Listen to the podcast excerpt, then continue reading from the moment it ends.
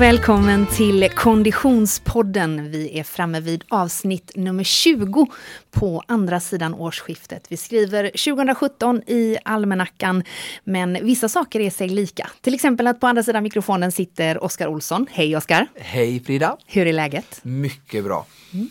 Jag heter då Frida Zetterström och det här är mitt andra program i serien om Konditionspodden. Och Oskar, före jul och nyår så pratade du och jag i avsnitt 19 om eh, de problem man kan stöta på när man ska träna under ledighet.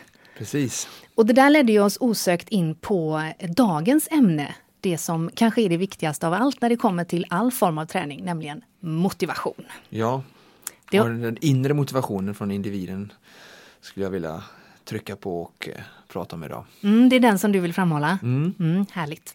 Eh, vi ska nämna att vi har sponsorer i det här programmet. Det är O23 Konditionscenter. Kolla gärna in hemsidan på o23.se. Och eh, Konditionspodden är snart en del utav det som kallas för GP Eh, GP Pep är Göteborgs-Postens hälsosatsning där man via en digital plattform kommer att kunna få inspiration och pepping. Och Konditionspodden kommer som sagt vara en del av detta. Ehm, vi återkommer till det i eh, kommande program. Men som sagt, motivation. Oskar, vad är det som gör att den tryter för oss alla vid tillfälle? Utan för dig då? Ja, precis. uh, ja, det är en bra fråga. Jag har aldrig varit där så kanske du kan svara på Frida eller våran ja. trevliga gäst som vi kommer att intressera här alldeles inom kort. Uh, men um, Ja, jag... Eller hur, hur kommer sig att den aldrig tryter för dig då? Om vi börjar den änden. Hur kan, hur, hur kan det vara så? Jag tror bara att eh, lika lite som eh, saker som folk tycker är roligt tryter för dem. Alltså det att jag har hittat glädjen och, i, i träningen och att eh, jag gör och ägnar mig åt den typen av träning som är meningsfull för mig och som jag tycker är rolig. Mm. Eh, och det är lite klyschigt kanske men jag tror ändå det är det som är nyckeln att man hittar och känner mening och glädje i det man eh, tränar eller aktiverar sig med. Mm, jag förstår vad du menar, men mm. samtidigt tänker jag så här.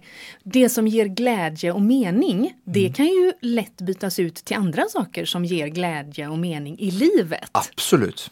Till exempel när man får barn, om man nu eh, absolut. begåvas med det. Ja, och eh, om det ger mer träning, eh, så då vänder jag på det och säger så här, om det ger glädje och mening så är det ju så att eh, man kan ju få ännu mer glädje och mening i sin relation med sina barn om man är frisk och hälsosam och lever länge. Mm. Um, det är svårt att argumentera emot det, jag känner ju det. Exakt, så att då, då kan man hitta mening och glädje i träningen för att bli en bättre förälder. Eller, mm. Men eftersom motivationen då aldrig eh, har trytt för dig så, så får jag vara, eh, jag får ju vara the bad guy i detta då helt okay. enkelt och bli någon form av personifiering i att eh, för, för mig är det definitivt så att motivationen har gått upp och ner. Eh, och min träningshistoria är att jag eh, tränade väldigt mycket som eh, ung upp i, i sena tonår och, och tidig vuxenålder. Och sen så tror jag att i samband med livsförändringar, flyttade fram och tillbaka till USA och sådär, eh, så, så kom jag liksom ur min aktiva träning där träningen tidigare var ihopsatt med prestation. Alltså att jag tävlade mycket, jag stod mycket på scen eh, som dansare. Och så när det liksom lades ner, då försvann den motivationen. Och för många så kan det kanske bli så att man tränar då för att hålla sig i form, alltså att inte gå upp i vikt. Men har man inte anlag för att gå upp i vikt, då har man inte det som motivation heller. Så i mitt fall var det så att när jag nu i, eh, fyllde 40 och började känna att okej, okay, fast jag kanske går sönder om jag inte tränar. Då, då blev ju det en motivation då. Eh, eh, och att, att hålla mig frisk då helt enkelt. Eh, men men det, även om jag kan förstå att jag kommer att, att vara gladare och må bättre så kan det ändå vara svårt att prioritera tycker jag. Mm. Vad gör jag för fel? En viktig sak i detta tror jag är att, att det är att se nyttan i mm. att röra på sig, precis som att det är nyttan i att, att uh, vi kan ju sitta här, nu gör ju inte vi det för en konditionspodd, så vi pratar om träning och, och, hälsa och kondition, men om man pratar om ekonomi så är det ju så att det är klart att många inte har så bra ekonomi och då skulle en, en ekonomisk rådgivare eller banken säga att om du ska ha det här lånet då vill vi gärna att du öppnar upp ett sparande också. Just det. Så att för det är liksom ett, ett häls, en hälsosam ekonomi består av ett, ett sparande. Mm. Um, och det är ju att man investerar i sig själv i framtiden, att man bygger upp en buffert och det är samma sak hälsomässigt. Man kan, skulle kunna kalla träningen för ett typ av buffert eller sådär. Eller frånvaro från uh, ett sjukdomstillstånd av någon, av någon form. Och, um, det är ändå så att eh, motion eh, har visat eh, enligt forskning att det halverar risken för hjärt-kärlsjukdomar Ja. och eh, minskar risken med 60% av tjocktarmscancer och bröstcancer Oj! som är väldigt liksom, vanliga eh, sjukdomar som vi har. Och om inte det är nog motivation eller alltså nytta i träningen så vet jag inte vad det skulle kunna vara mer eh, om man utgår från att alla vill leva ett långt och friskt och energifullt liv där man orkar att jobba, vara förälder och eh, ja, ha roligt. Så att eh, det finns ju massa eh, aspekter men var och en måste ju hitta de där um, sakerna eller triggerna själva då men ja, meningsfullt. eh. Vi, vi utlovade ju i förra avsnittet, nummer 19, att, eh, eller jag rättare sagt utlovade att vi skulle redovisa vår träningsvecka. Eh, eftersom eh, det lite grann är upp till bevis då. Du är ju en, stark förespråkare av att leva som man lär, vilket är föredömligt. Jag känner mig väldigt trygg och glad i att jag inte har börjat lära någonting än, så jag har inget att leva upp till. Men, men, och, jag, och jag, Och vi har inte hunnit med ditt, ditt konditionstest eller antagningstest än. Eller? Nej. Tack och lov för detta. Jag kommer ju pusha detta väldigt långt fram. Men, men eh, jag, jag måste tyvärr... Jag snurrar lite i mikrofonen så att man hör att jag tyvärr är lite vinterförkyld. Och inte så lite faktiskt, utan det gör att jag inte har tränat. Så jag bara lägger mig platt och säger det. Jag har inte tränat, jag är förkyld. Eh, är det bara en dålig ursäkt tycker du? ja, alltså, ja, det är det såklart eftersom att så här års så, så kan ju folk om de bara känner efter lite grann så känner de ju sig förkylda. Jag är nog, har någonting i näsan. Eh, Så det, det, det förky- alltså jag brukar säga att om man inte har ont när man sväljer eller om man har, alltså det gör ont när man andas i halsen. Ja, då, då, då ska man ju knappt sitta här Nej. och vara en smittorisk för mig för jag ska ju träna i, i eftermiddag och Ja, men imorgon du får bitti. hålla dig på din kant där borta. Ja. Eh, men, men så att förkylning kan ju till och med jag som tränare två gånger om dagen eh, bedras med flera veckor fast det är ju som en liten förkylning då Ja. och det är klart att man inte ska tömma ut kroppen då men lättare motion och svettas lite grann det tror jag bara är nyttsamt och Ja, skynda det. på processen. när jag stressar genom stan så blir jag lite svettig i och för sig så att jag får ju räkna den då. Men du, okej om, vi, om vi lämnar eh, eh, hon borta i Skamhörn, eh, Ja. från här borta och så går vi över till dig då. Hur har din träningsvecka sett ut Oskar? Ja precis, du sitter här och tänker ehm, eh, vad är det för dag och så hur det har varit. Eh, Vi är ju mitt i veckan när vi spelar Ja, in detta. precis. Men, ehm, Ja, nej, den är ju ganska, just nu som sagt eh, så kom vi med lite tips till vår lyssnarfråga sist som ni kommer ihåg, eh, Dennis. Och då pratade jag om att den här perioden handlar mycket om att lägga en grund. Mm. Så att jag gör eh, ganska mycket lugna pass, Mm. eh, men ganska långa pass. Eh, Vad- betyder det då? Ja men i helgen, eh, i helgen eh, så cyklade jag på fredagen tre timmar och så sprang jag på kvällen och sen så cyklade jag tre timmar på lördagen och sprang på kvällen och sen på lördagen så sprang jag tre timmar. Eh, så. Jag jag blir trött på att höra dig. Ja. Ja, okej. Sprang tre timmar, cykla på kvällen. Sprang... Så cyklade på tre timmar på morgonen och sprang på kvällen. Men på lördagen, eller söndagen hade jag ett längre löppass. Mm. Ja, just, ja, just, tvärtom sa du det. Ja, Just det. Ja, okej. jag, eh, eh, jag bugar. Eh, ja, det är bra. Vi, vi, jag, jag lovar att jag ska ha bättre track record inför program 21, helt klart. Okej, ja, men Eh, hur många pass har du gjort de senaste sju dagarna? Ja, De senaste sju dagarna har jag inte tränat överhuvudtaget. Ja, just det, för- förkyld jag. Ja. Innan dess jag tränar... Och du, oh, jag känner mig helt utsatt i detta. Men okej, om jag tittar på veckan innan då, så Ja. tränade jag i alla fall tre pass. Det Bra, ja, men det är väl bra. Det tack. tycker jag är jättebra. Mm. Eh, tre träningspass, ah, 30 minuter i träningskläder Ja. plus eh, 67 pass, 30, alltså aktivitet, 30 minuter med eh, vanliga kläder brukar jag säga. Det lever jag nog faktiskt upp till. lägsta nivåer. Ja. Men vad sa du, de här 67 passen, kan det vara typ En rask promenad för ja, att man behöver inte gå och byta hämta om. barn på förskolan? Ja, fast då måste det ju vara 30 minuter dit då. Ja, Gud vad jag får gå många varv runt Fontinskolan Ah, jag. ah, ah. Okej, ja, höga knän upp i backen där. Mm. ja, jag, det, det föll lite där på 67 pass eh, eh, oombytt. Men tre pass, det ska jag nog ändå fixa i veckan tror jag. Eh, men detta om detta. Om ni har eh, eh, synpunkter på detta eller, eller frågor så går det som vanligt bra att mejla in såklart. Eller Till- ännu snabbare kommentera just på det. Facebook eller Instagram så får vi lite snabbare Ja, ja, fram och tillbaka. Och du är så på, det är härligt. Ja, ja. Vad, vad heter vi där då? Vad heter vi på Instagram? Konditionspodden. Och på Facebook? Konditionspodden. Det är enkelt som bara den. Ja. Fantastiskt. Vill man då ändå old fashion mejla så gör man det på konditionspodden at gmail.com. Eller brevväxel så går det också bra. Så Frida och svarar gärna med handskrivna brev. Oh ja! ja! Så kan vi kanske ta en promenad när jag öppnar dem också, så har vi två flugor i en smäll där. Men nu ska vi eh, gå in på då dagens ämne som är motivation. Och eh, vi har ju fått din syn på det hela, Oskar. Det är bara vill du leva länge, träna, punkt. Det, det är en, naturligtvis en, en eh, solklar motivation som är svår att argumentera emot. Trots det så är det fler än jag som faller i fällan att man går in i en aktiv satsning, eh, man känner motivation för man har ett mål som kanske är uppsatt i form av någon tävling eller liknande. Och sen så har man liksom gått i mål och då av någon anledning så går man tillbaka till gamla dåliga vanor. En, som av en händelse har vi en sån person här. Hej producent Niklas! Hej. Känner du igen dig? Tyvärr gör man ju det. Ja. Va, va, Väldigt hur, tydligt. hur var din konditionsresa? Ja, men jag, Upp som en solstråle och ner som en pannkaka. Nej, nu ska vi inte intensiv krascha och- allting. Jo, men han var väldigt ambitiös i början. ja, ja, men, det, men jag tycker det, det är väl det som är spännande och intressant med det här ämnet. Att eh, jag kan själv bli väldigt förvånad över liksom, var kom kraften ifrån? Mm. Jag brukar kalla mig för, för nybörjare inom eh, konditionsträning. Även om jag nu har hållit på ett, ett tag då, så, så tycker jag fortfarande att jag är en nybörjare inom konditionsträning. Och Trots börj- Ironman och ölloppet och Jo, men, ja, men, Vätternrundan. Ja, men efter, jag har inte den här liksom, att jag har tränat eh, tio timmar i veckan sedan jag var tio år. Nej, så Utan är jag började Mm. ändå ganska sent. Mm. Mm.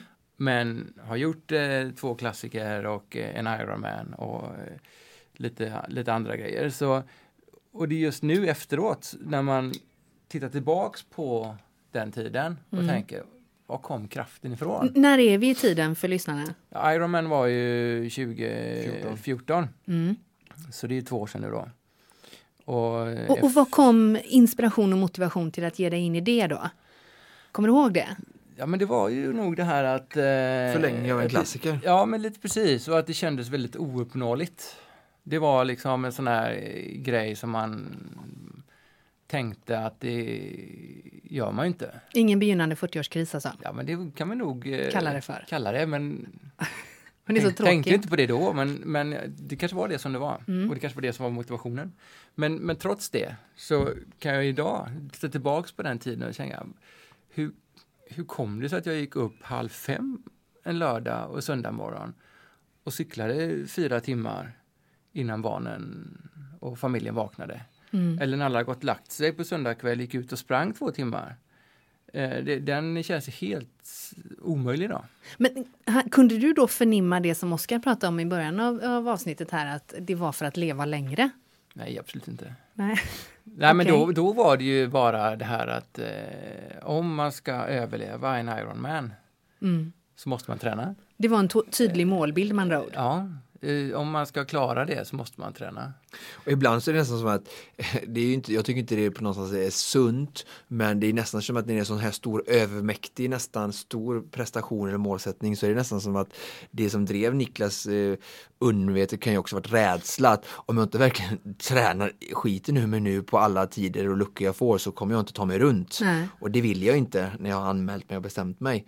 Så nästan kanske också rädsla för prestationen i sig att, som, som drev en. Och det vill man ju inte heller kanske att det ska vara men ehm, Ja, rädsla för misslyckande också. Ja, precis. Ehm, men när du säger att det, det inte är sunt, men är det inte ganska mänskligt? Jo, det är det absolut. Men jag menar att vi borde eh, ändå försöka hitta andra ehm, eh, Incitament? ja, som, som driver oss framåt. Mm. Alltså ja, som glädje, jag vill detta verkligen. Men, jag måste bara säga att innan jag tänker tillbaka på den tiden, så det som faktiskt drev mig då, det var ju, förutom då det här stora målet med en Ironman, så var det ju, eh, eftersom jag var nybörjare på konditionsidrott, så var de flesta loppen för mig, jag hade aldrig sprungit en, eh, ett Göteborgsvarv, eh, så bara det var ju för mig liksom en, en motivation. Att, ja. ja. men nu ska jag springa Göteborgsvarvet, det gav mig motivation till att träna. Klassiken var också tydliga sådana här mål där, där man hade fyra tävlingar på året som man skulle genomföra. Mm. Och, och det gav mig väldigt, väldigt mycket motivation och ihop med det så kom också det här att eh, eh, föra dagbok, alltså träningsdagbok. Hela pulsklockgrejen och det kom ju som en väldigt tydlig morot och som en del av det. Var det viktigt för dig att jämföra dig med andra under den perioden eller var det mest Ja, det var det väl indirekt, även om man kanske inte skulle erkänna det. Men det, det är klart, man vill ju ligga överst på eh, Runkeeper-listan hos ja. sina kompisar. Sen har det fallerat helt Ja, men, det, men det, jag, alltså, men det, både och kan jag känna. Idag så tränar jag väl fortfarande eh, tre till fyra pass i veckan, men det är liksom väldigt oplanerade pass. Eh, det är nästan alltid utan eh, klocka mm. idag. Både för att jag är rädd för att få veta vad klockan säger. att bli mätt igen. Men, men också för att det, det blev ju någonstans i hela den här Ironman-hetsen så fick man ju en del sån här träningsångest måste man säga. Mm. Så även på vilket sätt då? Nej, men även när jag tränade som mest, även om man hade gjort liksom ett eh, cykelpass på sex timmar som något eh, sånt där pass man fick av Oskar var liksom, så kände man att det skulle nog varit sex och en halv timme. Uh. Man var liksom aldrig riktigt nöjd. Så även när man hade gjort en jättebra vecka så var man fortfarande så här, det skulle varit lite till. Känner du igen den här stressen Oskar? Ja, verkligen. Det är ju lite sådär när det kommer prestation in så är man alltid, det, det är ju Marcus Hellner och Charlotte Kalla också. Mm. Det har jag gjort tillräckligt och jag brukar också ofta säga det när jag pratar om elitidrott att den som lyckas bäst på VM och OS är nog de som har vågat att vila mest. För att det finns ju en, en absolut mängd hur mycket kroppen kan tåla. Um, och, uh, och, och, vila vågar ingen göra för att um, då tränar ju konkurrenten kanske. Det, um, exakt. Så att jag tror att balansen där är den svåraste och den, att hitta. Så att det tror jag absolut är väldigt vanligt. Men för dig då Niklas så blev det lite allt eller inget då, även om inget i det här fallet är tre till fyra pass i veckan, vilket jag tror att många av våra lyssnare skulle vara tämligen nöjda med i och för sig. Ehm, men, men vad gör det med din självbild av dig själv idag? Ja, men den, är, den är dubbel. Jag tänker ju att jag inte tränar idag. Mm. Alltså jag, jag känner verkligen mig otränad. Och det är väl mer för att jag inte har den här tydliga planen och jag har inte det här träningsprogrammet som och det måste jag säga, det var också en väldigt, det var en motivationshöjande när man har ett bra träningsupplägg och du vet vad du ska göra varje dag. Mm. Den, den var ju väldigt motiverande för min del när man hade det tydliga målet. Yeah. Men den blev också stressande när man liksom eh, inte riktigt nådde den. Så den, var, den funkade på vä två vägar. Mm. Den var väldigt motiverande men också ett, en stressfaktor. Och eh, det jag, bilden på mig idag är att jag inte tränar. Mm. Eh, men när jag kollar tillbaks så ja, jag gör ju en del träningspass. Och nu har jag haft en höst, jag har varit ute och rest väldigt mycket. Och, och, för mig har det blivit att när jag är ute och reser, ja men då ger det mig tid för träning. Ja. Då kan jag gå upp och springa varje morgon. Precis. Men det har varit svårare för mig att hitta den här tiden i vardagen efter. Jag har inte hittat den motivationen och de här kvällspassen som jag har gjort när alla gått och lagt sig, de här tidiga morgonpassen. Det är väldigt lätt att hitta bortförklaringar mm. till att inte göra dem. Har du många bortförklaringar i ditt jobb, Oskar? Ja, många vet jag inte. Jag hör dem men samtidigt, jag jobbar med ganska motiverande mm. människor och beslutsamma som kommer till mig just då. Um, så att, men är jag ute bland företag och hör och föreläser och sådär, då kan man ju höra mycket sådana här vardagliga Vad är det vanligaste? utmaningar. Att de är förkylda? Oh. Nej, eh, det är, jag hinner inte, alltså barn. Ja barn och familj. Men kan du förstå det argumentet? För det är klart att även om det är ett friserat argument, för alla har ju 24 timmar på sitt dygn, kan mm. du ändå förstå den, den situationen? Alltså ja och nej. Alltså, jag kan ju, den mänskliga sidan av mig kan ju såklart ge eh, varje människa förståelse för att det är svårt och få till. Yeah. Och jag kan ge dem förståelse i att det är en utmaning. Mm. Jag köper inte att de inte hinner. Nej. Förstår du vad jag menar? Ja. Alltså, alla hinner, eh, punkt. Lite mindre um, Netflix.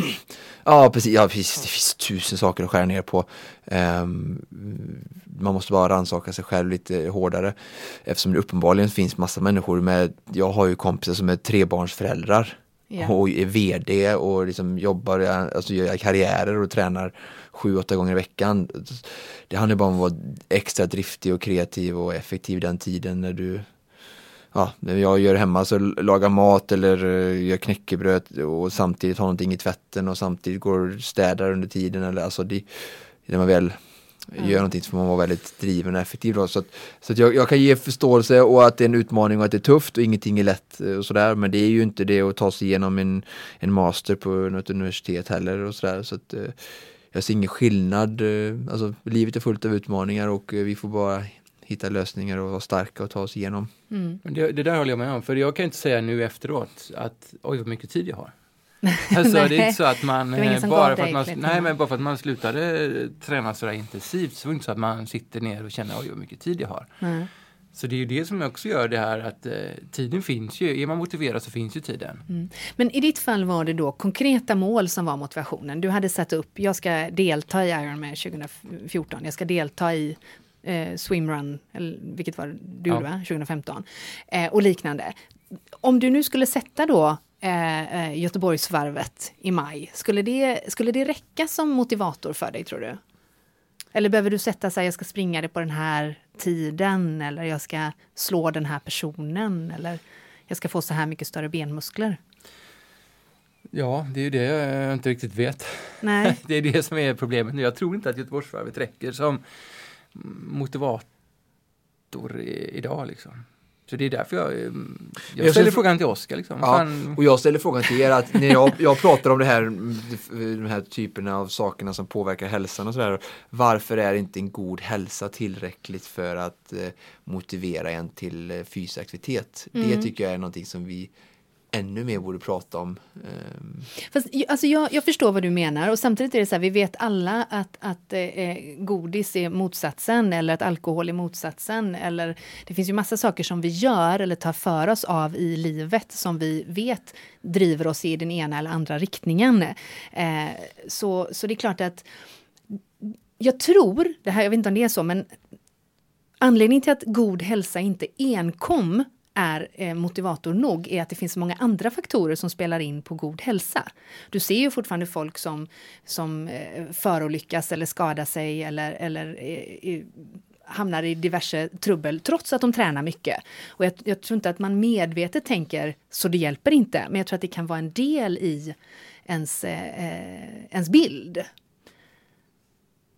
Du ser ut som ett frågetecken. Det där har jag aldrig tänkt på. Nej, men jag, jag, jag, tror ändå, för det är klart att när du säger så, det är ju självklart och det verkar ju helt idiotiskt att vi inte alla eh, eh, cyklar tre timmar på morgonen och springer på kvällen. Ja, men på samma sätt som vi tar på oss bälte på våra barn när vi åker bil eller mm. som vi har för hemförsäkring eller att vi har sjukvårdsförsäkring eller att vi, ja, alltså man, man gör saker för att minska risken för att hamna i trubbel. Mm, mm. Man har för, livförsäkring, man har försäkring på sitt huslån, alltså mm. vi har ju massor av sådana saker för att skydda oss mm. och att träna tre gånger i veckan för att inte få tjocktarmscancer eller bröstcancer det vi sen är det ingen garanti. Självklart är det ingen garanti för någonting här i livet men det minskar ju risken och kanske man kan leva lite lugnare och slippa liksom med livet på strupen för det känns som folk spelar med sin egen hälsa som insats i alldeles för många fall. Mm. Eh, och det har jag svårt att förstå, speciellt när vi har ett sånt upplyst samhälle och en sån media som ändå bevakar hälsa eh, mer och mer idag. Eh, så tycker jag ändå att utvecklingen är intressant. Mm. För, för min är det, är det alldeles för abstrakt. Liksom. Mm. Det är klart man mår bra och det fanns mm. många effekter med att, att träna som man idag saknar. Alltså när man var höll, hade en högre nivå på, på, sin, på sin träning så kom det ju massa positiva saker med det som man idag saknar. Men det, för mig har det fortfarande inte blivit det här, eh, jag, jag har inte hittat tillbaks till det drivet som fanns. Ja, jag bara säga en grej som, som funkade ganska bra för mig under den här tiden. Det var att jag fick aldrig använda samma bortförklaring eller ursäkt för, dig själv? för mig själv. Nej. Mer än en gång. Ah, och det gjorde det, det att... Och kreativ du måste ha blivit på slutet. Bra, det gillar jag. Sånt gillar jag. I slutet så var det ganska svårt ja. att hitta nya liksom. För om du då inte skulle Om jag inte skulle göra det här passet som var, som var tänkt liksom. Jag hinner inte för jag har använt en gång. Jag tänker så många som... Oj vad vi skulle börja springa. Ja men det är bra. För mig var det det här med självbild som jag sa förut. Att jag, eh, jag hade träningsuppehåll eh, nu kommer du svimma här på stolen Oskar, men i flera år eh, från aktiv träning. Eh, och det i sig. Hade du inga träningskläder på dig och det svettades inte sådär mycket på flera år? Jo, det gjorde jag naturligtvis. Självklart. Alltså jag lever ett tämligen aktivt liv, så det gjorde jag. Men eh, inte, jag hade liksom inte, jag hade ingen regelbundenhet i det. Nej, nej, nej. Eh, jag prioriterade det inte. Eh, och, och jag, också, också anledningen till att jag faktiskt hade träningskläder på mig och svettades ordentligt ett par gånger i diverse liksom, roliga sammanhang. Eh, som sagt, jag är gammal dansare och hade lite sådana pass och sådär. Det gjorde också att jag levde länge på den tanken att jag har ju det ändå i mig. Så det blev tyvärr ett, liksom, ett argument som gjorde att jag inte tog tag i det. Men det som knäckte mig, slash tog mig tillbaka till någon form av träning, var att jag insåg att min självbild hade börjat bli, jag är en sån som inte tränar. Och när den landade hos mig, att jag är en sån som faktiskt inte tränar, det, det, det kunde jag bara inte leva med. För att jag har i, i, hela mitt liv innan dess då varit en sån som tränat mycket och hade femma i gymnastik och allt det där som man kanske har med sig om man har tränat mycket. Och när den självbilden började landa hos mig att jag var en sån person som inte tränade, då fick jag fullständig panik. Och då började jag träna igen. Långt, långt, långt, långt, långt, långt, långt ifrån både Ironman och eh, den nivå ni pratar om. Men på en nivå som ändå kanske då ligger kring tre pass i veckan. Um, så jag behövde gå till den väldigt ytliga faktorn av självbild. Men den kan vara djup också. Jo, fast det, är För inte det var din, syn och, din egen syn av dig själv. Ja, men precis. Men den, den hade inte så mycket med att jag ville leva längre att göra. För jag håller med Niklas där, för mig blir det också abstrakt. Även om jag hör ju vad du säger och det är ju naturligtvis ett, ett argument som är omöjligt att argumentera emot. Men det hade mer med min eh, bild av mig själv att göra, helt enkelt. Jag, jag var faktiskt med om exakt samma sak när jag slutade snusa. Ja, ja, för att det blev en självbild att du snusade. Ja. ja men det är bra. Jag kunde inte, Du kan jag kommer ihåg det, nej jag kunde inte, och så här, jag, ska jag vara en pappa som snusar eller Mm, röker, det, jag kan inte se mig själv att jag skulle vara det med Nej. mina barn och om jag, någon, jag visste inte ens då, det var, jag var 22 år gammal, Mm. eller 23, 2007 var det. Ehm, så men det var också, jag, drivkraften i att jag slutade, det var min egen självbild. Jag hade Ja. ingen annan, jag tränade då. Och du visste någon, ju att det var skadligt dessutom. Absolut, precis. precis som alla människor vet idag att det är skadligt att inte träna. Eh, men det, det var intressant att du sa det för jag har aldrig upplevt det för, tidigare eller efteråt. Nej. Men jag skulle säga att det största eh, som drev mig att sluta, jag slutade på dagen den sista oktober 2007 och det var min egen självbild som du säger som, som gjorde att jag det här funkar inte, jag är inte en sån här människa. Fast jag har hållit på i flera år då. V- vad säger du om, du om, om argumentet att hålla sig i form och att liksom träna sig till en snygg kropp och att inte bli tjock och liknande? Vad, vad, vad säger du om den sortens motivation? Det är, klart att, det är klart att vi inte ska bry oss om de här yttre attributen och hur vi ser ut. Eh, Det tycker jag absolut inte. Ehm, Men sen är det klart att för mycket fett talar ju ändå för en ohälsa och kroppen och vi är inte gjorda för att bära på för mycket övervikt. Ehm, Så det visar ju all forskning också att just, ju högre BMI du har ju större, fortare kommer de här livsstilsrelaterade sjukdomarna. Eh, Men det får inte vara det som är drivkraften. Jag tror, Nej. att, jag tror att den typen av motivation finns jättemycket. Och, ehm, jag har ju nu i och med mitt företagande och sådär tvingats in i sociala medier och sådär och då går det ju ofrånkomligen inte att liksom lägga till märke eller lägga märke till alla de här små, eh, så här, unga människor och, och eh, nya grejer som poppar upp på Instagram och där folk har väldigt mycket bilder på sig själva och eh, det här är mycket utseendefixering. Och hittar nog mycket, många som hittar motivation just i det. Och jag tror att det blir en, eh, tyvärr eh, kan bli en förljugen och lite felvriden eh, bild och motivation. Alltså att man gör det av andra saker än för att man verkligen vill själv. Mm. Och det, det skapar ju också kanske dåligt eh, Alltså, det kanske skapar dåligt samvete hos, hos en del också att se andra som tränar mycket. Jag vet när jag lägger upp bilder på mitt Instagram från träning så får jag oftast eh, både en och två irriterade kommentarer kring att man vill eh, stoltsera med sin träning och liknande. Ja, jag, precis. Jag, är, jag har ju otfotri eh, så att jag eh, kan ju gömma mig bakom det men jag har också, också hört att folk har sagt att de slutat följa mig för att de, Man får jag lägger upp, exercis. du tränar Ja. för mycket. Eller för, Ja. De tycker det är för tjatigt Mm. nästan. Det, man kan säga att det, det är onödigt att, att följa Oscar och O23 om man inte gillar träning. Ja, det kan man precis, tycka. det kan man faktiskt. tycka, Ja. eh, om vi tittar på eh, att ha ett, en målinriktning, alltså i form av ett lopp så som Niklas hade eh, med Ironman och, och diverse tävlingar. Hur, hur ser du på det då? För jag kan tänka mig att det måste ändå vara vanligt bland, om vi tar steget upp från bara vardagsmotionär till lite mer inriktad konditionsträning. Eh, när blir det liksom skadligt? När blir det för mycket, eh, för mycket målsättning och för mycket fokus på att ha ett lopp?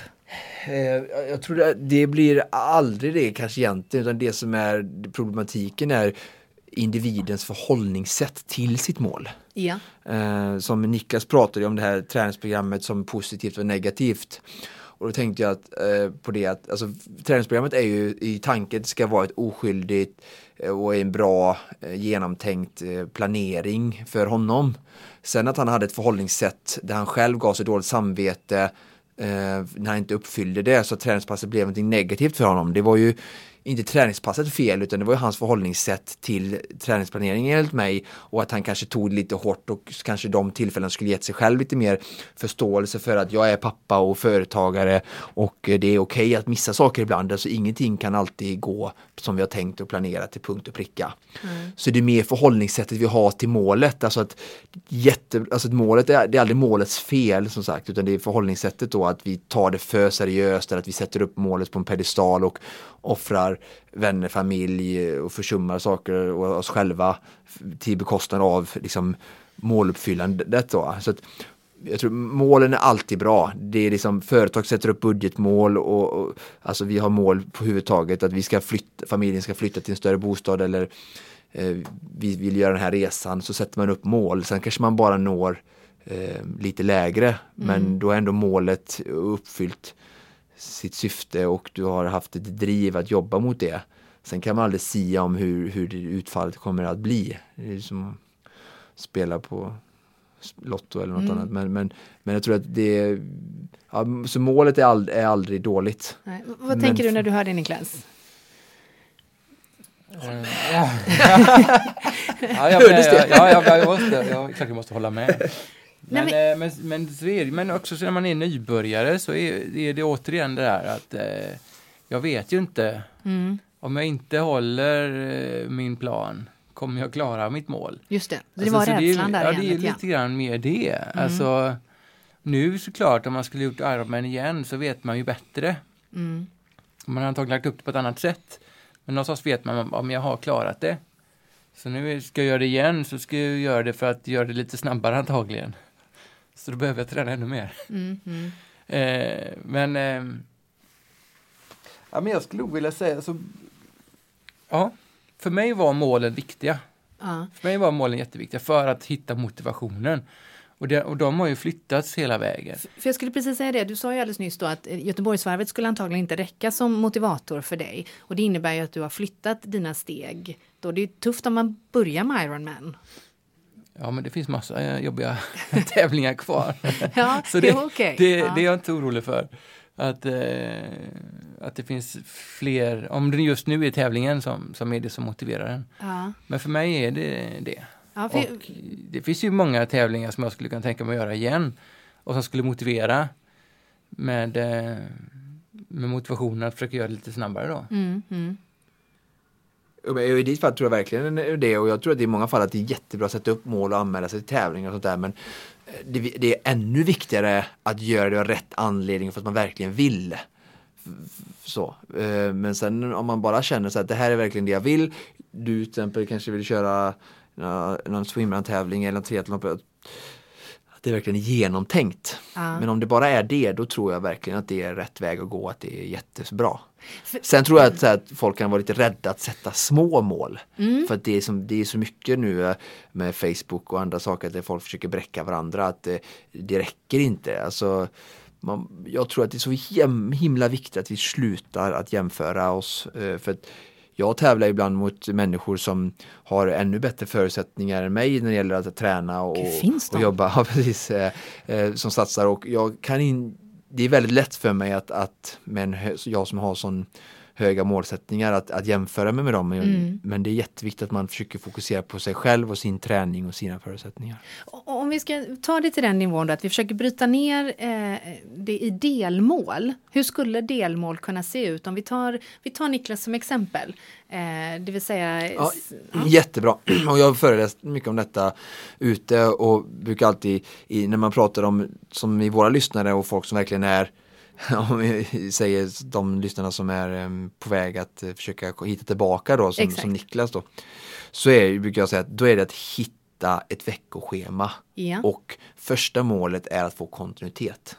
Okej, hitta ett veckoschema. Rent praktiskt, hur gör man det? Var ligger det någonstans? Ja precis, ja, ja, precis. Det, först så är om man gör det själv utan någon professionell hjälp så får man ju höfta såklart vad man tror är bäst. Ja. Och, och, och sen, men som sagt, man har ju ett mål och eh, om vi tar swimrun för Niklas bara som ett exempel.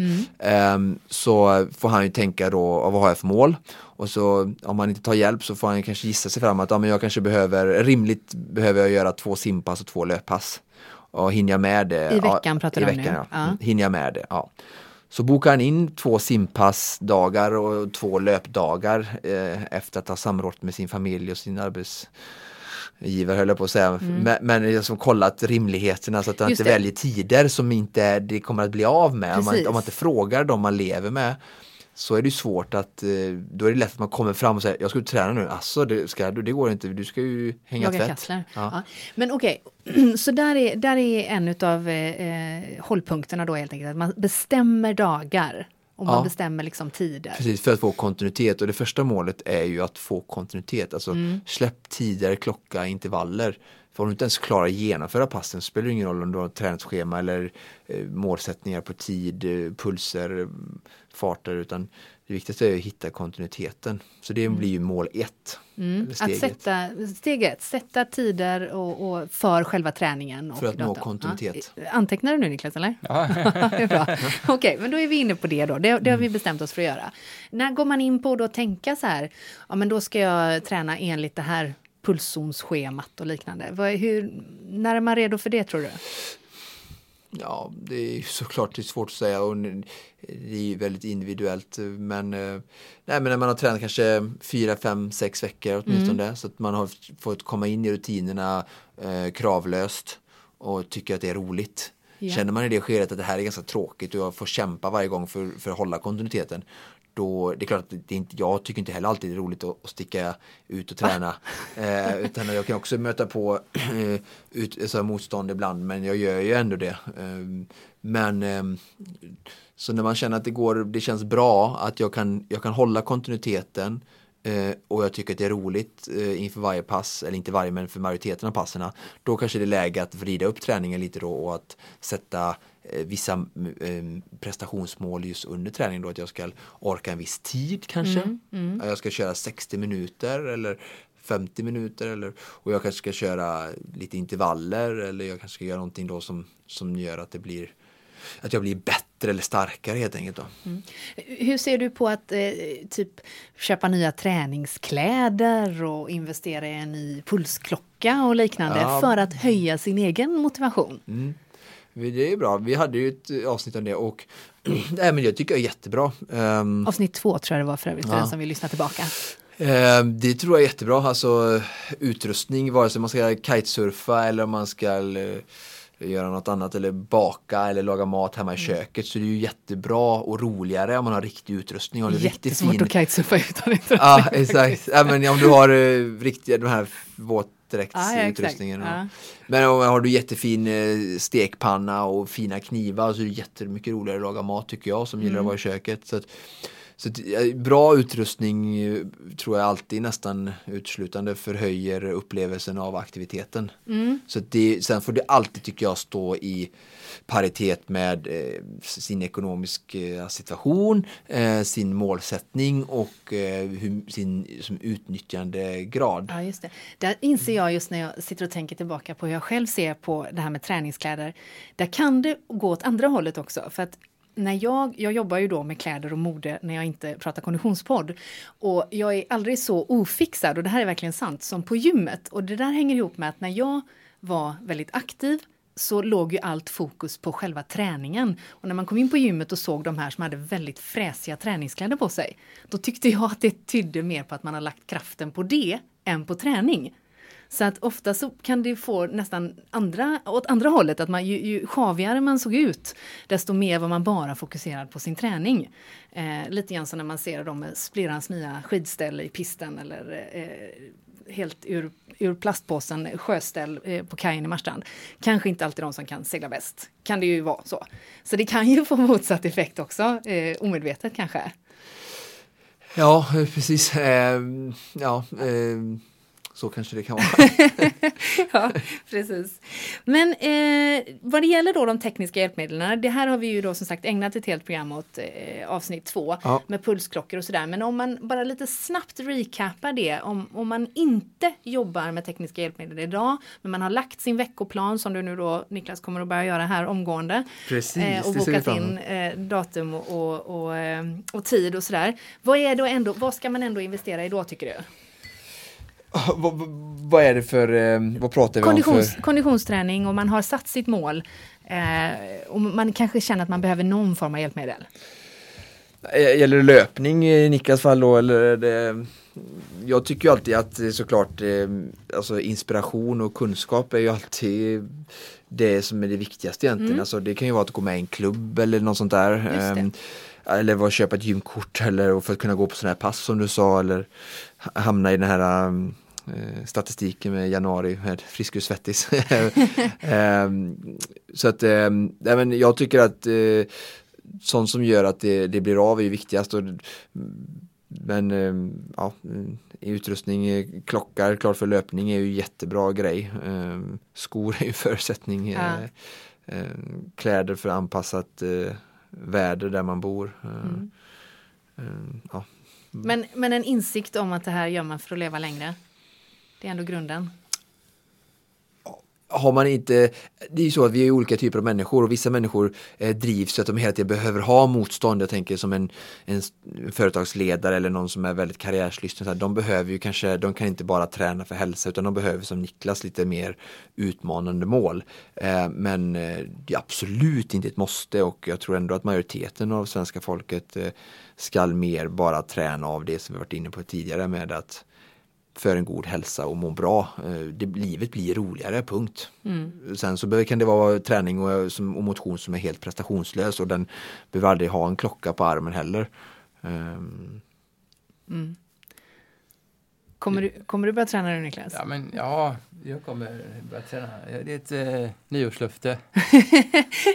ja, det får vi se om du, om du lyckas hålla detta helt enkelt. Nej, men jag måste säga det att det, just det här att, att ha kontinuiteten är ju väldigt viktigt. För det fanns en period under min tränings, mest träningsintensiva tid där man hade, du, hade ett sug mm. att jag ville träna igen.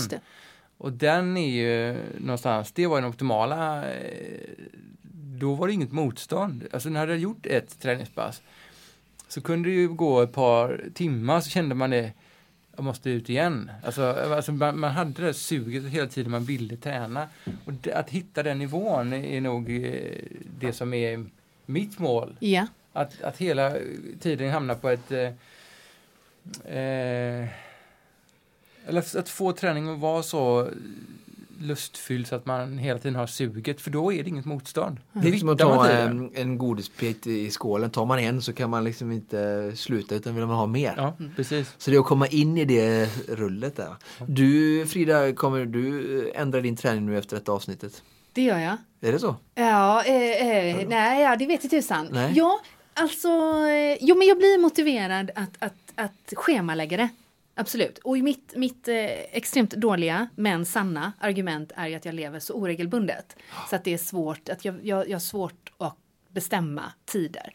Det är naturligtvis en eh, bortförklaring men det är trots allt anledningen till att jag är dålig på att boka in tider. Men jag, ska, jag, jag, jag känner mig mer motiverad att göra det, absolut. Och hitta ja. fler pass som jag eh, gillar. Då ser man att motivation kan skapas bara genom att vi pratar om det och lyfter ämnet. Exakt. Förhoppningsvis så, så är det eh, lyssnare där ute nu som har fått ökad motivation. Eh, allt sitter ju i huvudet, det vet vi. Eh, och på huv i huvudet, inte på huvudet, men i huvudet ska vi fokusera nästa avsnitt. För då blir det fokus mental träning. Mycket spännande. Mm. Det finns det massor att säga om. Och spännande gäst ser det ut att bli också. Ja, en riktig höjdare faktiskt på temat just mental träning. Det blir eh, avsnitt eh, nummer 21 utav Konditionspodden det. Om du som lyssnar vill ställa frågor eller har synpunkter så får man gärna gå in på Facebook eller Instagram. Där heter vi Konditionspodden. Ja, det är fantastiskt pedagogiskt detta. Ja. Man kan också mejla till konditionspodden gmail.com. Eh, programmet och hela serien produceras av Freda Event och Kommunikation. Nu säger vi tack och hej! Tack!